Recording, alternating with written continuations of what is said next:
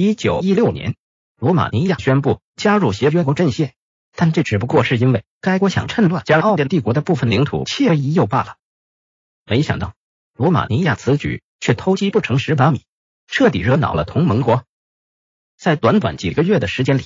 德奥大军不仅攻破了这名投机者的大门，更席卷了齐国境内几乎每一寸领土。战前的罗马尼亚连一支配备现代化武器的部队都没有，全国的兵力也只有区区五十五万人而已。但就是这么一个孱弱的小国，在第一次世界大战爆发后，却成了一个香饽饽。协约国和同盟国都争着大献殷勤不说，要是从其首都布加勒斯特传出点消息说罗马尼亚打算支持谁了，谁还都得精神大振不可。而德国无疑是其中最谄媚的一个，谁让他们的粮油产地在这里？连往奥斯曼土耳其运兵都得让罗马尼亚的铁路线呢。罗马尼亚政府对此的态度则很暧昧，典型的风往哪儿吹就往哪儿倒。今天英国打了胜仗，那就对协约国好一点；明天德国占了先机，又把热脸转给同盟国看。由于罗马尼亚国王费迪南德和德皇威廉二世是表亲，而他的妻子玛丽公主则是英国女王维多利亚的孙女，所以皇室成员内部也因为各自的立场而存在着小小的分歧。罗马尼亚选择阵线。一九一六年中期，俄国的布鲁西洛夫攻势大获成功之后，德国立刻知会罗马尼亚，任何人侵奥国的行动都会招致德国的武力回击。保加利亚和奥斯曼土耳其也一样画葫芦，纷纷强调自己同盟国的联盟立场。德、奥、保、土四国一边恐吓罗马尼亚，一边开始制定秘密人侵该国的计划，但他们低估了协约国的外交能力。没想到罗马尼亚会在打败奥国、瓜分领土的诱惑下动心，而俄国在这场胜利攻势后的收获，也帮这个摇摆不定的中立国下了决心，在八月中旬签署了军事协议。之后的二十七日，罗马尼亚主动对同盟国宣战了。罗马尼亚的一纸战书也宣判了法金汉最高指挥头衔的死刑。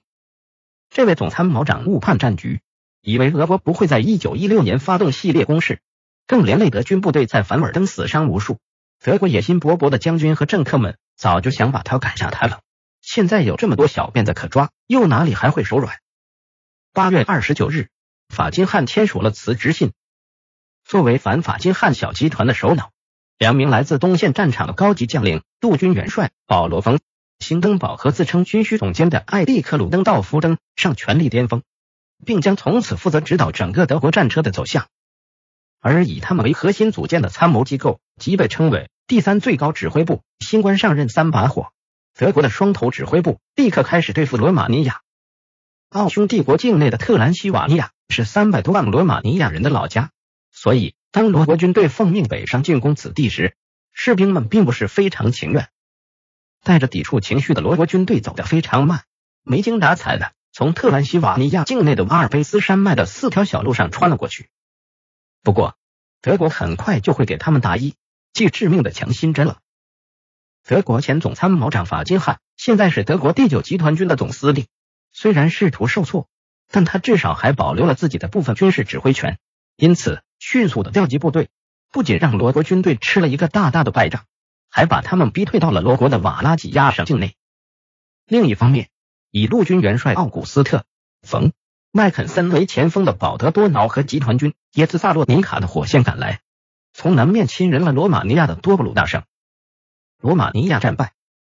三元，一九一六年十二月，持续四天的阿尔戈斯河之战决定了罗马尼亚的败局。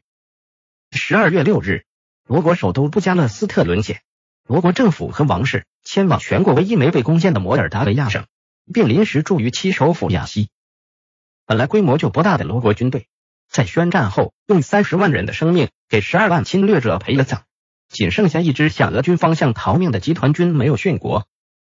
在战前被派往罗国搜集情报的英国政治家约翰·诺顿·格里菲斯，此时沉着的派人破坏了罗国的炼油设施，并烧掉了该国大量的存粮。不过这些手段其实也只能给德国的供给暂时制造一点麻烦而已。